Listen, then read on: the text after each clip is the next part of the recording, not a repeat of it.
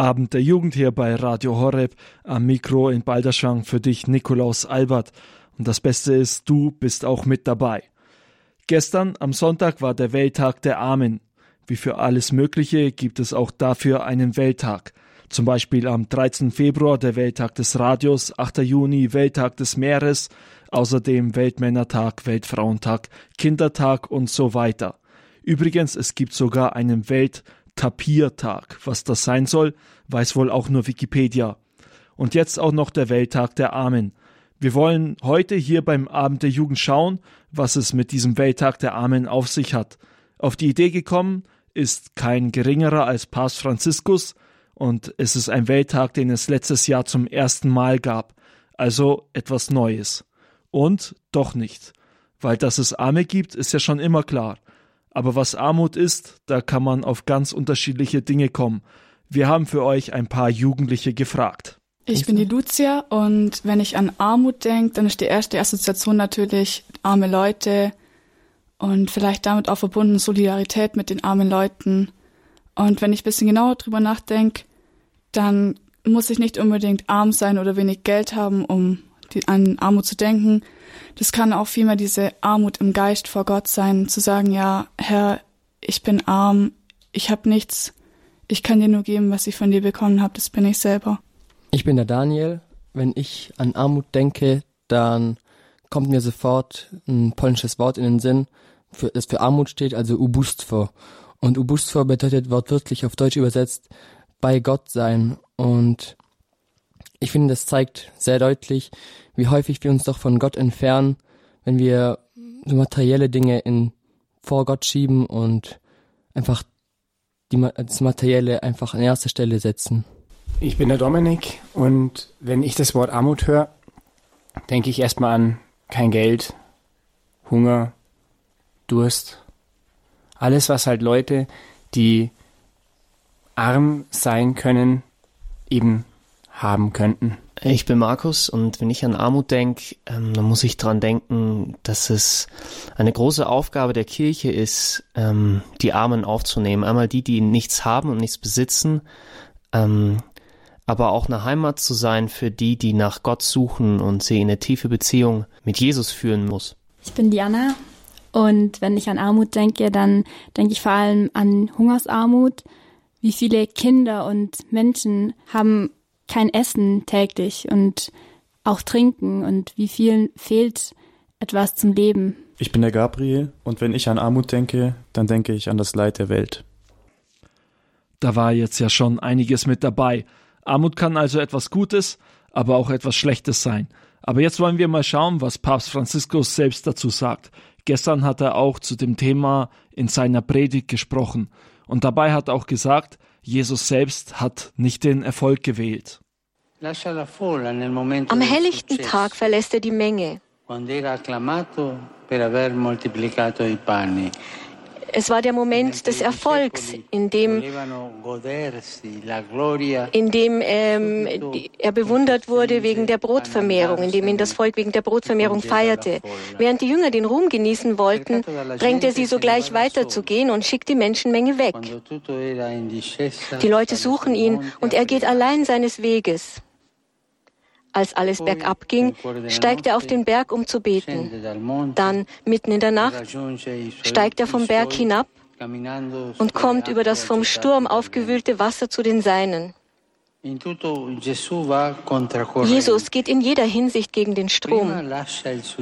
Erst lässt er den Erfolg, dann die Ruhe hinter sich. Er lässt uns, er lehrt uns den Mut loszulassen, vom Erfolg zu lassen, der das Herz aufbläht, und von der Ruhe, die die Seele einschläfert. Um wohin zu gehen? Hin zu Gott, im Gebet und hin zu den Bedürftigen durch seine Liebe. Sie sind die wahren Schätze des Lebens, Gott und der Nächste. Zu Gott aufsteigen und zu den Brüdern und Schwestern hinabsteigen. Das ist also der Weg, den Jesus uns weist. Er bringt uns davon ab, ungestört in den Komfortzonen des Lebens zu grasen und müßig zwischen den kleinen alltäglichen Befriedigungen dahin zu leben. Das war Papst Franziskus. Er hat gestern in Rom bei der Heiligen Messe über das Thema Armut gesprochen und hat dabei auch festgestellt, dass Jesus selbst nicht den Erfolg gewählt hat, sondern die Armut. Aber wie schaut es jetzt mit den Menschen aus, die ihm nachfolgen, seine Jünger? Auch dazu wollen wir noch einmal etwas hören, hier beim Abend der Jugend auf Radio Horeb. Die Jünger Jesu sind nicht für die vorhersehbare Ruhe eines normalen Lebens geschaffen. Wie ihr Herr befinden sie sich immer auf dem Weg, unbeschwert und bereit, auf den Ruhm des Augenblicks zu verzichten und darauf bedacht, nicht an vergänglichen Gütern zu hängen. Der Christ weiß, dass seine Heimat woanders ist. Er weiß, dass er schon jetzt, wie uns der Apostel Paulus in der zweiten Lesung in Erinnerung ruft, Mitbürger der Heiligen und Hausgenosse Gottes ist. Er ist ein agiler Wanderer auf seinem Lebensweg. Wir leben nicht, um Dinge anzuhäufen. Unsere Ehre besteht darin, das zu lassen, was vergeht, um an dem festzuhalten, was bleibt. Bitten wir Gott, dass wir der in der ersten Lesung beschriebenen Kirche ähnlich sein dürfen.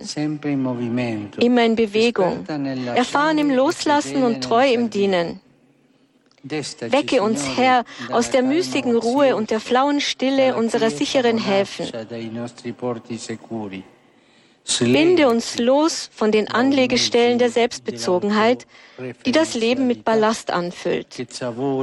Befreie uns von der Suche nach unseren Erfolgen. Lehre uns, loszulassen, damit wir den Kurs unseres Lebens nach dem Deinen ausrichten. Hin zu Gott und hin zum Nächsten. Ja, wer ein Jünger Jesus sein will, muss sich auch auf die Armut einlassen können. So ungefähr könnte man Papst Franziskus zusammenfassen. Aber was hat das jetzt eigentlich für Folgen im Umgang mit den Armen? Schließlich denkt man ja daran als erstes, wenn man Welttag der Armen hört. Auch dazu hat Papst Franziskus ein paar Worte verloren. Der Schrei der Armen wird jeden Tag lauter, aber er wird jeden Tag weniger gehört.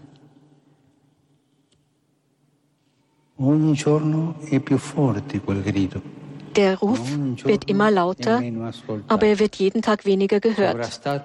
Übertönt vom Lärm einiger weniger Reicher, die immer weniger und immer reicher werden.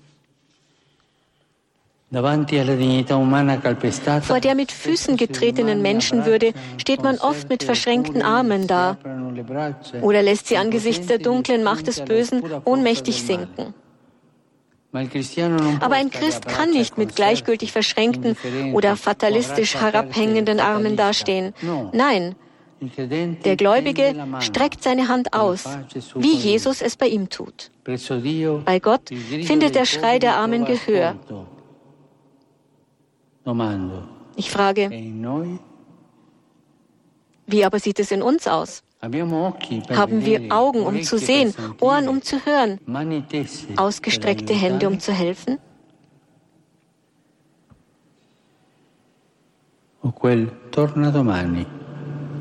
Oder sagen wir auch nur, komm morgen wieder, dann kümmere ich mich drum. Christus selbst ruft in den Armen mit lauter Stimme seine Jünger zur Liebe auf. Er fordert uns auf, ihn in denen zu erkennen, die hungrig und durstig, fremd und ihrer Würde beraubt, krank und gefangen sind. Der Herr streckt seine Hand aus. Es ist eine freie, ungeschuldete Geste. So macht man das. Wir sind nicht berufen, nur denen Gutes zu tun, die uns mögen. Etwas zu erwidern ist normal. Aber Jesus bittet uns, noch weiter zu gehen. Denen zu helfen, die nichts zurückgeben können, also unentgeltlich lieben.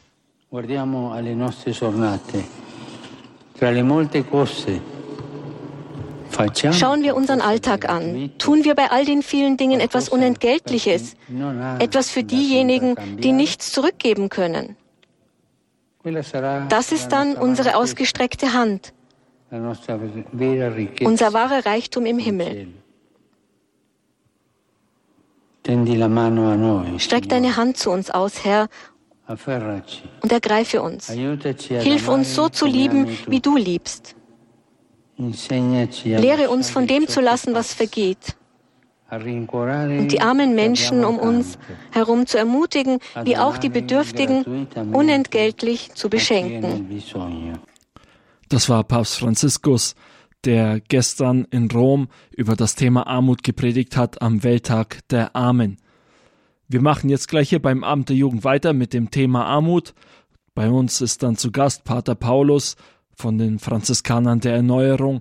Die Franziskaner sind ja ein Orden, die auf besondere Weise die Armut leben. Und da hören wir dann noch einige Dinge zum Thema Armut. Jetzt erst einmal etwas Musik. Hier ist für euch Mission Arise mit dem Song Here I Am to Worship.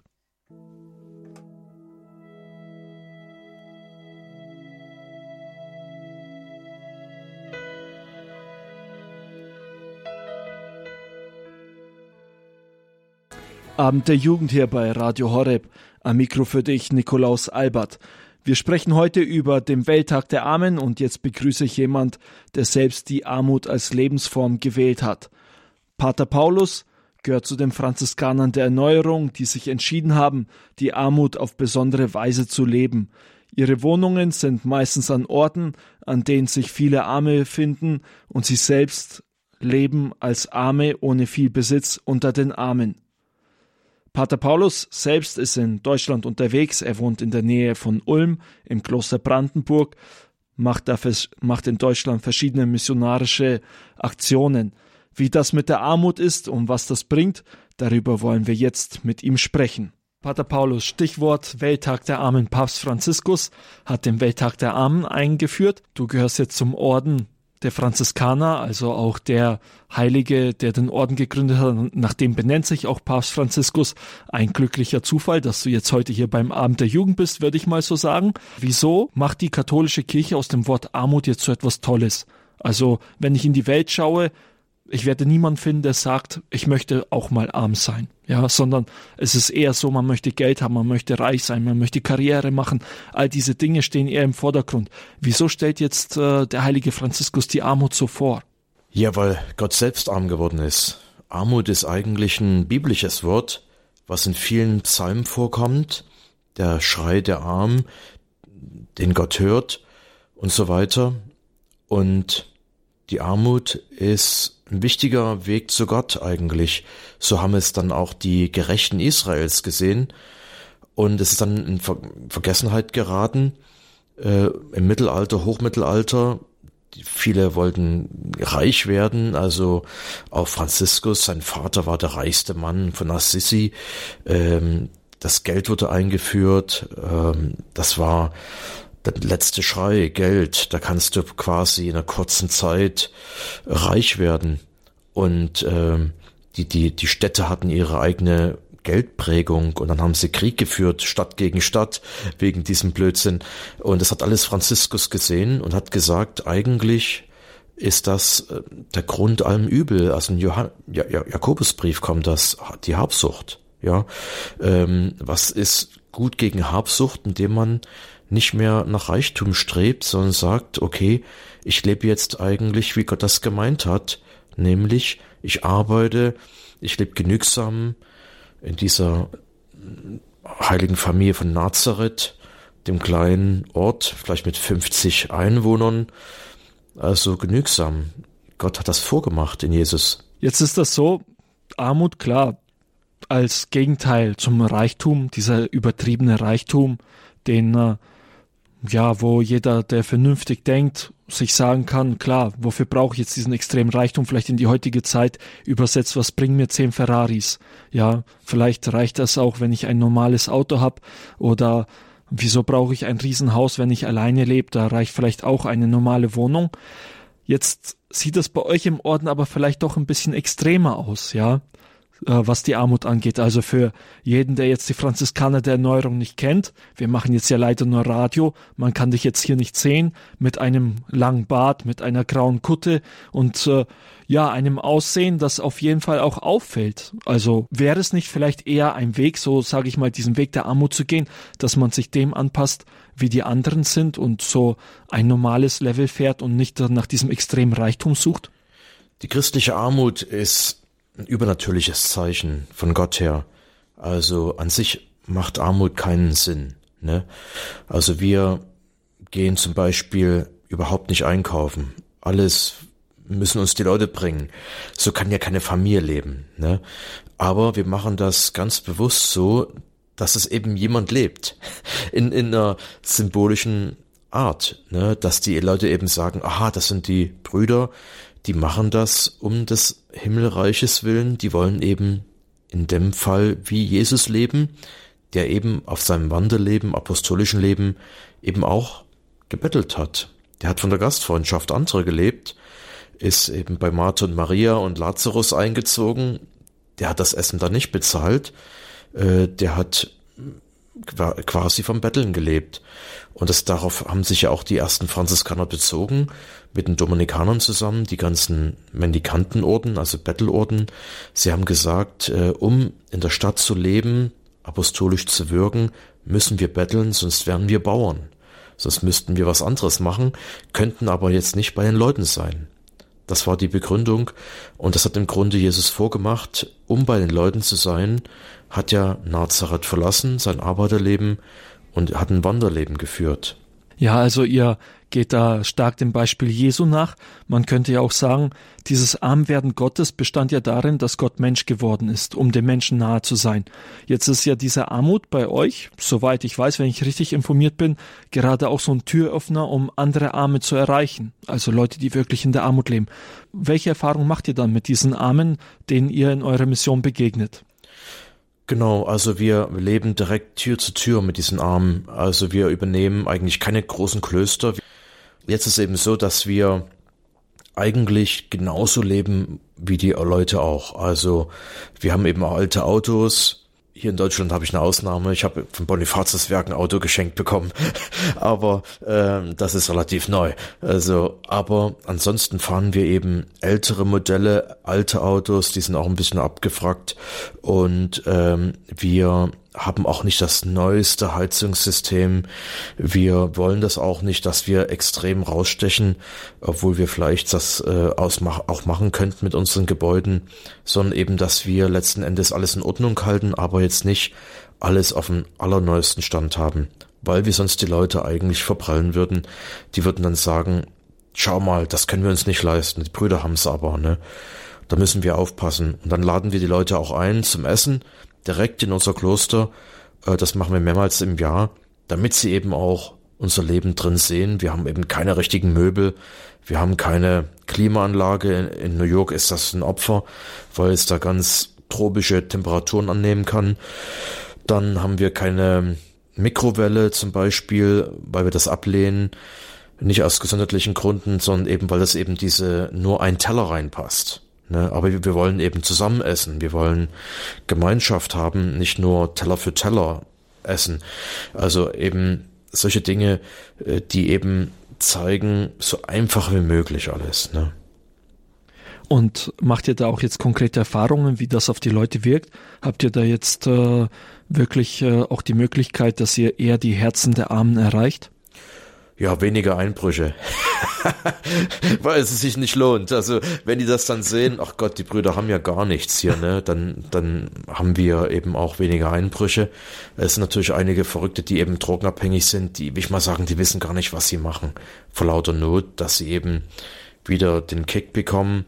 Äh, da gibt's eben dann, deswegen haben wir auch einen Zaun um die Häuser drum, mit Stacheldraht sogar, das ist alles nicht gerade so freundlich, sieht das aus, aber wir haben eben unsere Erfahrung gemacht, dass wir eben selbst uns auch schützen müssen. Die haben eben auch Waffen und ähm, ja, wir leben im richtigen Ghetto, das können wir uns so in Deutschland gar nicht vorstellen. Also ich kann ja mal ein paar Stories erzählen von Armen. Also da ist eben diese Mary with the Dogs, hieß sie immer, ähm, Maria mit den Hunden, und die hatte ungefähr zwanzig Hunde, auch große Hunde. Also das war schon eine kleine Mutprobe, dahin zu gehen, und wir haben die regelmäßig besucht. Die ist eben in der Bronx, hat die gelebt, und und da haben wir mal eine Einladung von ihr bekommen, dass wir eben zum Abendessen kommen sollen, Dinner.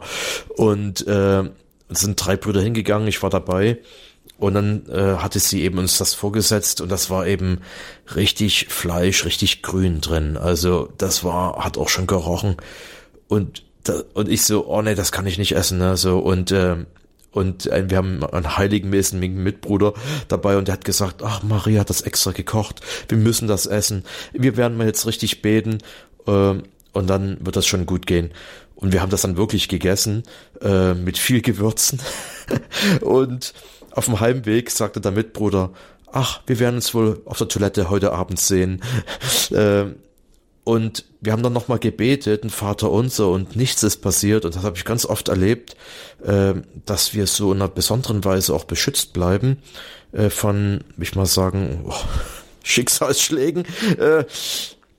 Weil ich glaube, dass Gott auch irgendwie die Menschen besonders beschützt, die mit den Armen arbeiten. Wir haben uns auch nie angesteckt, oder wir haben auch, niemand ist umgekommen von unseren Brüdern, in kleinster Weise verletzt wurden, obwohl wir wirklich in in gefährlichen Gegenden arbeiten. Aber da ist eben auch die Kutte, das Ordensgewand, ein toller Schutz. Die Leute wissen, aha, die sind für uns da. Die sind eigentlich keine normalen Waisen, keine Reichen, sondern eben, die sind eigentlich für uns da. Die geben Essen aus, die haben eine Kleiderkammer, die haben Zeit für uns, die machen Hausbesuche, die sind unsere Freunde.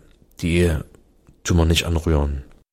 Das war Pater Paulus von den Franziskanern der Erneuerung, der über seine Erfahrungen mit Armut hier beim Abend der Jugend auf Radio Horeb gesprochen hat. Eine Sache davon klingt noch im Ohr, Jesus selbst hat die Armut erwählt. Und los ging es damit schon gleich am Anfang. Er ist in einem Stall zur Welt gekommen, und was wir zu Weihnachten immer in kuscheliger und harmonischer Atmosphäre feiern, das sah vor zweitausend Jahren ein bisschen anders aus. Der Poetry Slammer und Rapper Marco Michalczyk hat das auch in einem seiner Poetry Slams deutlich gesagt. Wir hören jetzt sein Poetry Slam mit dem Titel Der obdachlose Gott hier beim Abend der Jugend.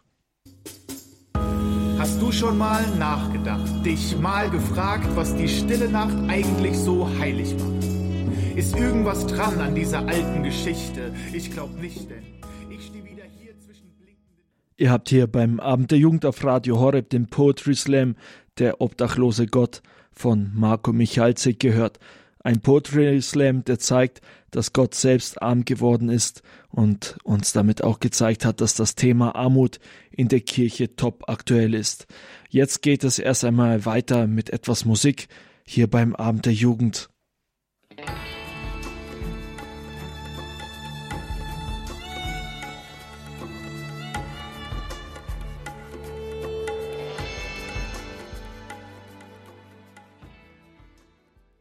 In den letzten Wochen und Monaten hat uns hier beim Abend der Jugend auf Radio Horeb Sarah aus Hamburg von ihrem Auslandsaufenthalt in Kambodscha regelmäßig berichtet.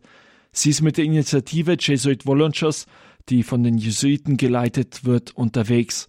Was sie in den letzten Wochen in Kambodscha an ihrem Arbeitsplatz, einer Schule der Jesuiten, erlebt hat, hört ihr jetzt von ihr hier beim Abend der Jugend auf Radio Horeb.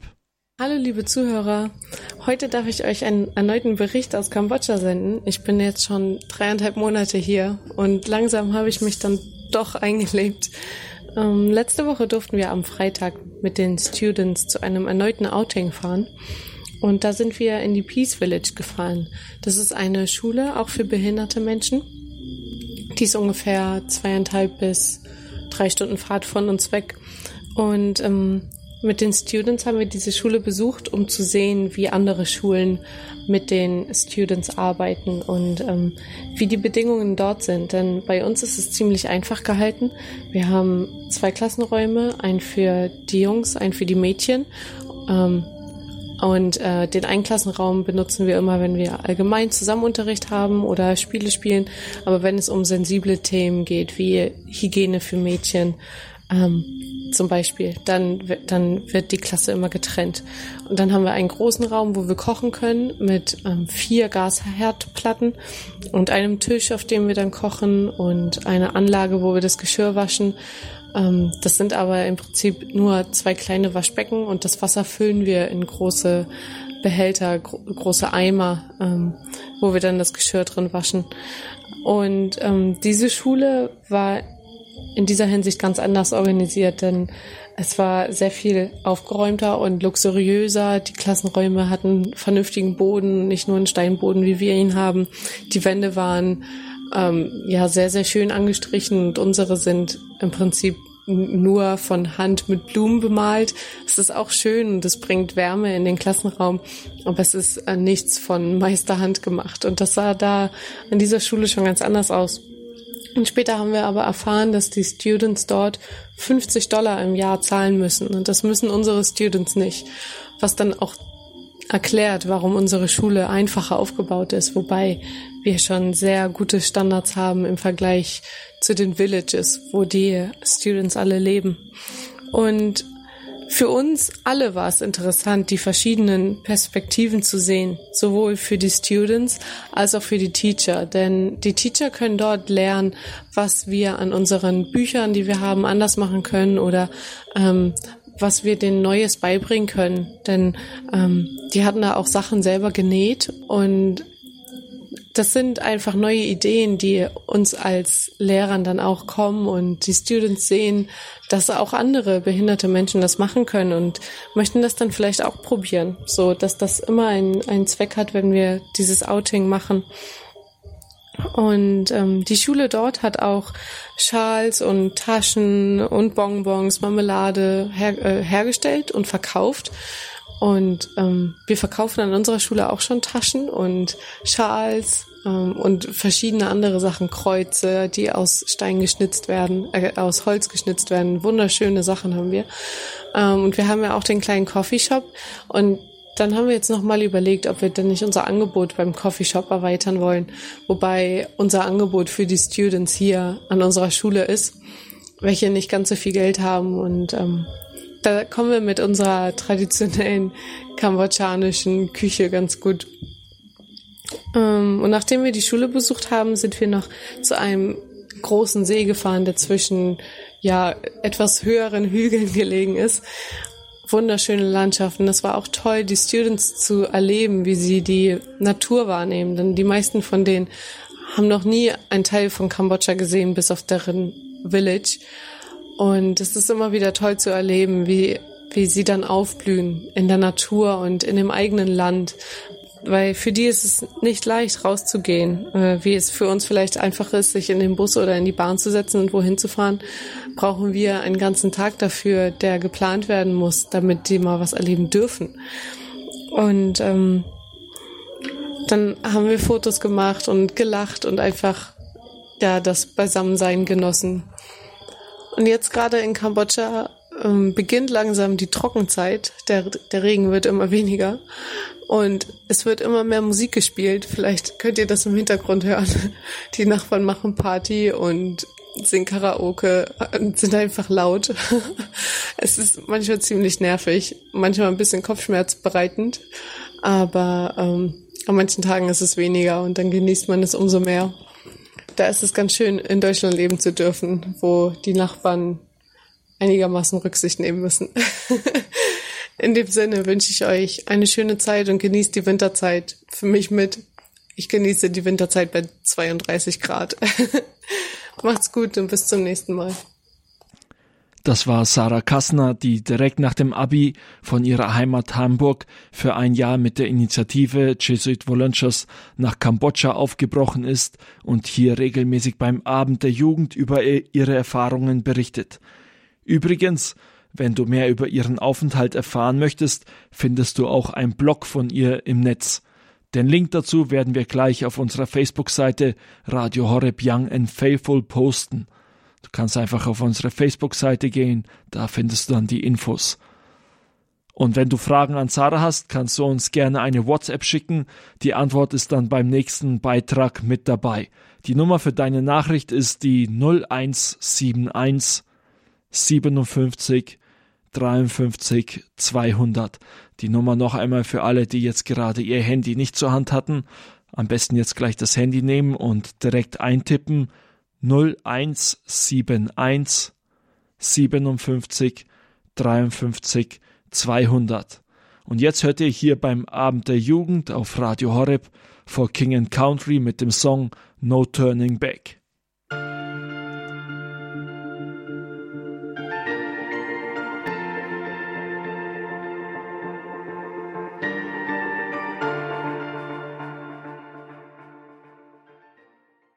Abend der Jugend hier bei Radio Horeb, das war For King and Country mit dem Song No Turning Back. Wir machen jetzt weiter hier beim Abend der Jugend mit dem Schreiben Gaudete et Exsultate vom Papst Franziskus. Freut euch und jubelt. Thema des Schreibens war die Heiligkeit. Wie kann man Heiligkeit heute leben in dieser Zeit?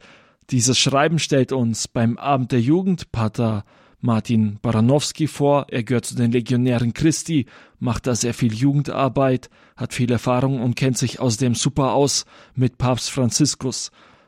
Heute stellt er euch den Teil aus dem Schreiben vor, wo es um den christlichen Kampf geht.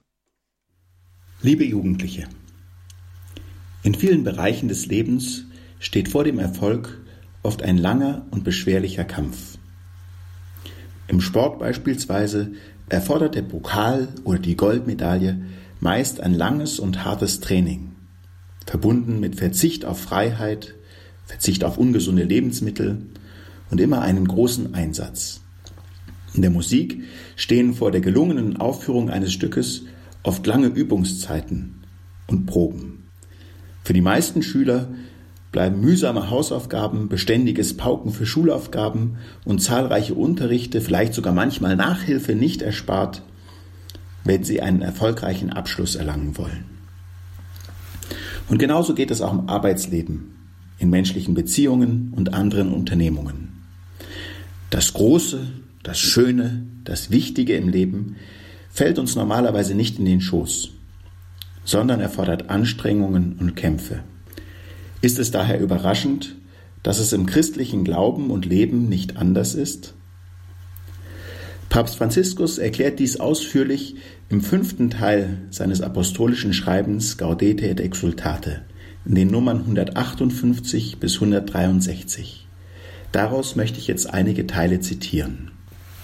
In der Nummer hundertachtundfünfzig schreibt der Heilige Vater: Das Leben des Christen ist ein ständiger Kampf. Es bedarf Kraft und Mut, um den Versuchungen des Teufels zu widerstehen und das Evangelium zu verkünden. Dieses Ringen ist schön, weil es uns jedes Mal feiern lässt, dass der Herr in unserem Leben siegt. Die Nummer hundertzweiundsechzig sagt uns: Das Wort Gottes lädt uns mit deutlichen Worten ein, den listigen Anschlägen des Teufels zu widerstehen und alle feurigen Geschosse des Bösen abzuwehren. Das sind keine romantischen Phrasen. Denn unser Weg auf die Heiligkeit zu ist auch ein ständiger Kampf. Wer das nicht akzeptieren will, wird scheitern oder mittelmäßig bleiben. Für den Kampf haben wir die wirksamen Waffen, die der Herr uns gibt, der im Gebet zum Ausdruck gebrachte Glaube, die Betrachtung des Wortes Gottes, die Feier der heiligen Messe, die eucharistische Anbetung, das Sakrament der Versöhnung, die guten Werke, das Gemeinschaftsleben, der missionarische Einsatz. Wenn wir nachlässig werden, werden die falschen Versprechungen des Bösen uns leicht verführen. Und schließlich die Nummer hundertdreiundsechzig. Auf diesem Weg ist das Wachstum im Guten, in der geistlichen Reife und der Liebe das beste Gegengewicht zum Bösen. Niemand widersteht, wenn er sich entscheidet, an einem toten Punkt stehen zu bleiben. Wenn er sich mit wenigem begnügt. Wenn er aufhört, davon zu träumen, sich dem Herrn noch mehr hinzugeben.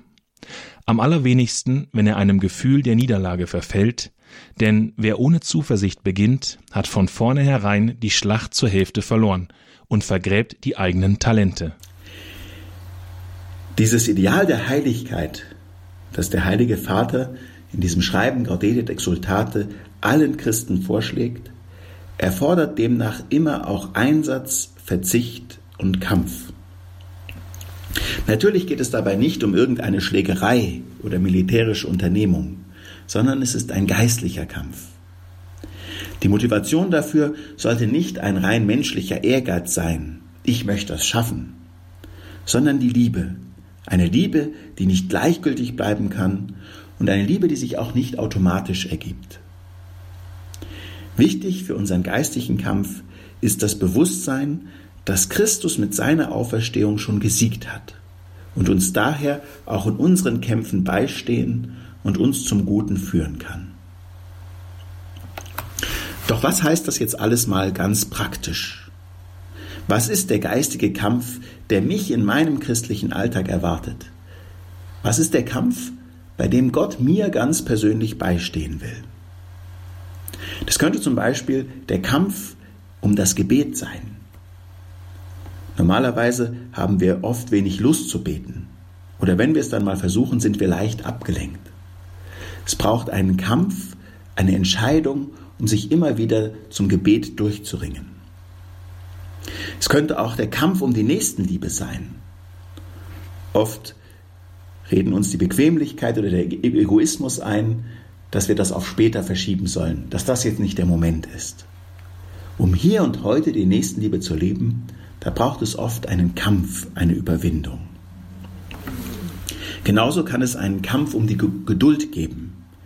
Wenn ich vielleicht schlecht drauf bin, gereizt bin, wenn mich jemand schrecklich nervt, trotzdem geduldig zu bleiben, erfordert einen großen Kampf. Auch dann, wenn ich mich bemühen möchte, ein christliches Zeugnis zu geben, ist oft ein Kampf nötig. Da muss ich Feigheit, da muss ich Menschenfurcht, da muss ich Angst überwinden. Was werden die anderen von mir denken? Wie stehe ich dann da? Es braucht einen Kampf, um sich trotzdem zu entscheiden, das Gute zu tun. Ein ebenso wichtiger Kampf in unserem Alltag ist der Kampf um die Barmherzigkeit. Wie leicht ist es, Groll zu hegen, sich rächen zu wollen, beleidigt zu sein. Sich immer wieder neu zu entscheiden, vergeben zu wollen, auf die anderen zugehen zu wollen, ist ein echter Kampf, auf den der Herr von uns wartet. So ist jeder Christ berufen, ein guter Kämpfer Christi zu sein, der, wie es Paulus ausdrückt, jeden Tag den guten Kampf kämpft, den Lauf vollendet, die Treue hält. Ich lade euch ein, dass ihr euch heute mal ganz konkret überlegt, was ist das Kampffeld, zu dem der Herr mich einlädt. Und dann wagen wir jeden Tag diesen Kampf neu. Gott segne euch dazu. Das war Pater Martin Baranowski von den Legionären Christi, der uns hier beim Abend der Jugend regelmäßig aus dem Schreiben von Papst Franziskus Gaudete et Exsultate einen Abschnitt vorstellt. Übrigens die Stimme, die immer die Worte von Papst Franziskus liest, das ist unser Praktikant Michael Lührmann. Ein herzliches Dankeschön an dieser Stelle und damit auch eine Info an dich zu Hause. Vielleicht hast du ja auch mal Interesse, ein Praktikum hier bei Radio Horeb zu machen. Dich erwartet da ein abwechslungsreiches Jahr mit vielen tollen Aufgaben und vielleicht hört man dann auch deine Stimme einmal hier beim Abend der Jugend. Wenn du mehr Infos dazu haben möchtest, kannst du einfach auf unsere Homepage gehen, w w w punkt horeb punkt org. Und jetzt etwas Musik, und zwar The Voices of Lee mit dem Song What a Beautiful Name.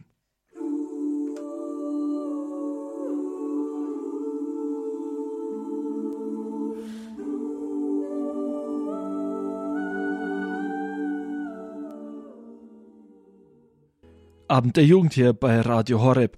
In wenigen Wochen startet der Weltjugendtag in Panama, und zwar im Januar nächstes Jahr.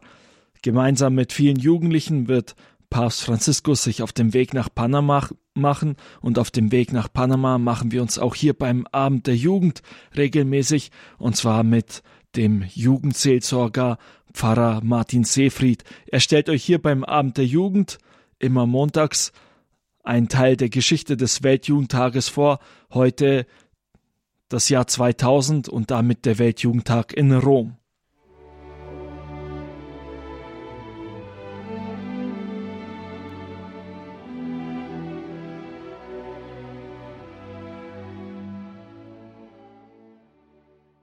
Willkommen beim siebten Teil der Serie über die Geschichte der Weltjugendtage auf dem Weg nach Panama. Im großen Jubeljahr zweitausend lud Papst Johannes Paul der Zweite die Jugend erneut nach Rom ein. Zwei Millionen Jugendliche folgten der Einladung und kamen in die heilige Stadt. Nun war der Weltjugendtag in der breiten Öffentlichkeit der Kirche angekommen. Und viele Jugendliche aus Deutschland folgten der Einladung ihrer Bischöfe und waren nun zum ersten Mal dabei. Johannes Paul der Zweite wusste sich berufen, die Kirche über die Schwelle des neuen Jahrtausends zu führen. Am Höhepunkt des Weltjugendtags bei der Vigilfeier am Samstagabend schritt er tatsächlich über eine Schwelle. Es war die Schwelle der heiligen Pforte, die im heiligen Jahr dort aufgebaut war. Zusammen mit fünf Jugendlichen aus allen Kontinenten schritt der schon gebrechliche Papst durch dieses Tor. Johannes Paul führte sie bildlich ins neue Jahrtausend, führte sie bildlich zu Christus und so in die Zukunft. Auf diese Begegnung mit Christus kam es dem Papst an. Bei der Eröffnungsfeier am fünfzehnten August begann er seine Ansprache an die Jugendlichen mit folgenden Worten: Liebe Freunde, ihr habt mit allen möglichen Verkehrsmitteln unzählige Kilometer zurückgelegt, um hierher nach Rom an die Gräber der Apostel zu kommen. Erlaubt mir, dass ich an den Anfang der Begegnung mit euch eine Frage stelle. Was sucht ihr? Ihr seid da, um euer Jubiläum zu feiern, das Jubiläum der jungen Kirche. Eure Reise ist etwas Besonderes. Ihr habt euch auf den Weg gemacht, nicht nur zum Zeitvertreib oder der Kultur wegen. So lasst mich die Frage wiederholen. Was sucht ihr hier? Oder besser, wen sucht ihr? Die Teilnehmer des Weltjugendtags berichten, dass es für sie sehr bewegend war. Denn viele antworteten mit lauter Stimme und wiederholten immer wieder: Wir suchen Jesus Christus, wegen Jesus Christus sind wir hier. Durch das Aussprechen der Antwort wurde den Jugendlichen ihr Glaube wieder neu bewusst. Johannes Paul selbst antwortete ihnen, indem er auf das Motto des Weltjugendtags einging. Darauf kann es nur eine einzige Antwort geben: Ihr seid gekommen, um Jesus Christus zu suchen. Doch dieser Jesus Christus sucht zuerst euch. Dazu ist er auf die Erde gekommen, wie es Johannes in seinem Evangelium schreibt, und das Wort ist Fleisch geworden und hat unter uns gewohnt. Gott selber sucht die Begegnung mit uns. Und Jesus fragt die Jünger nach ihrem Glauben, weil es für uns wichtig ist, eine Antwort zu geben.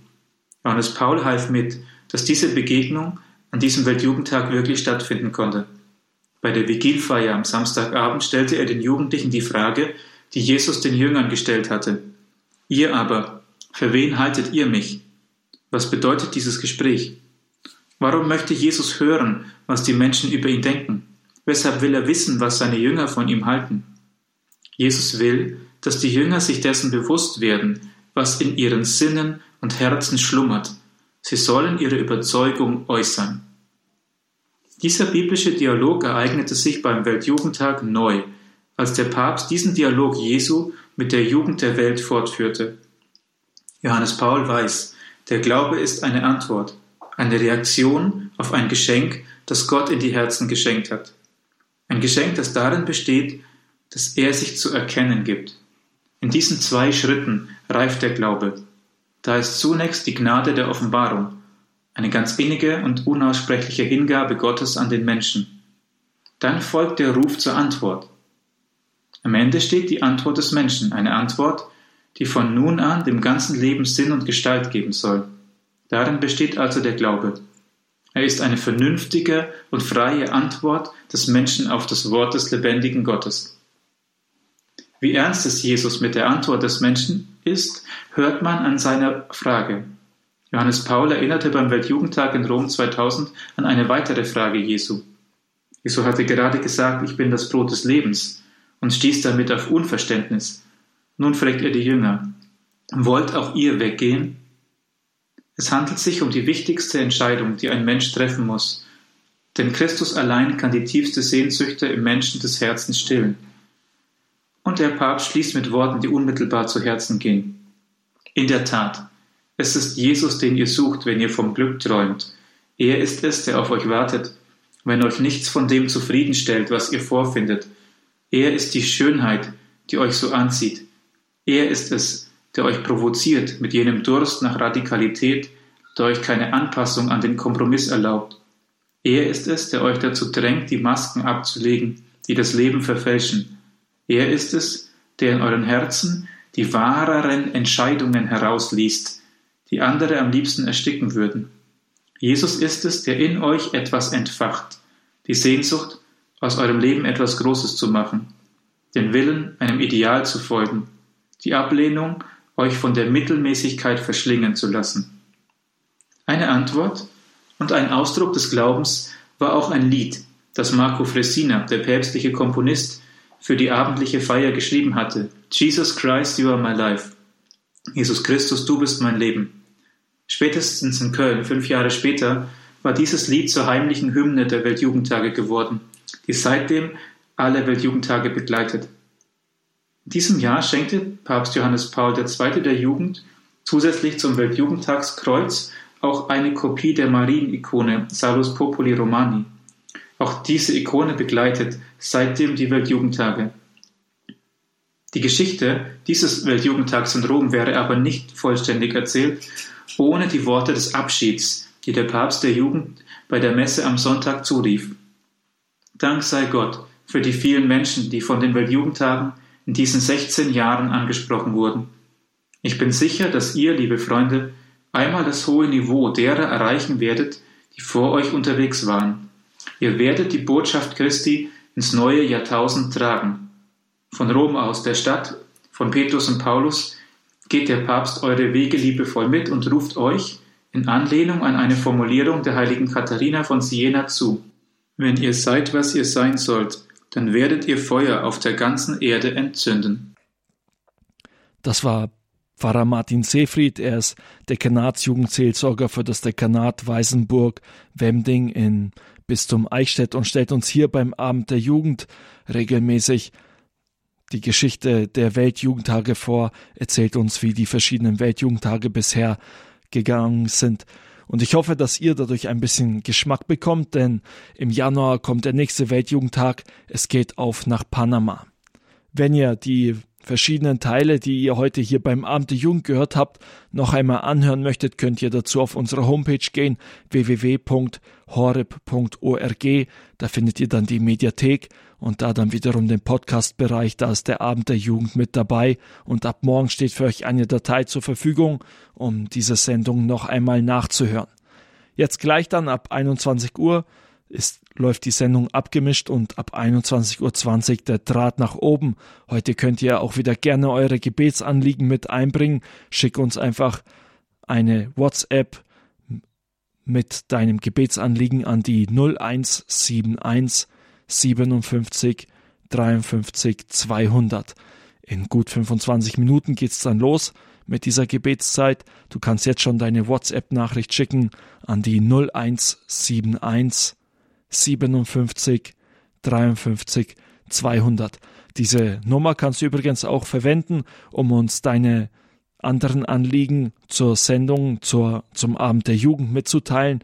Wenn du Fragen hast, wenn du Ideen für Sendungen hast oder einfach uns eine Rückmeldung geben möchtest, dann schick uns einfach eine Nachricht an diese Nummer null eins sieben eins, siebenundfünfzig, dreiundfünfzig, zweihundert. Und jetzt hört ihr das Lied von Marco Fresina vom Weltjugendtag zweitausend in Rom, Jesus Christ, You Are My Life.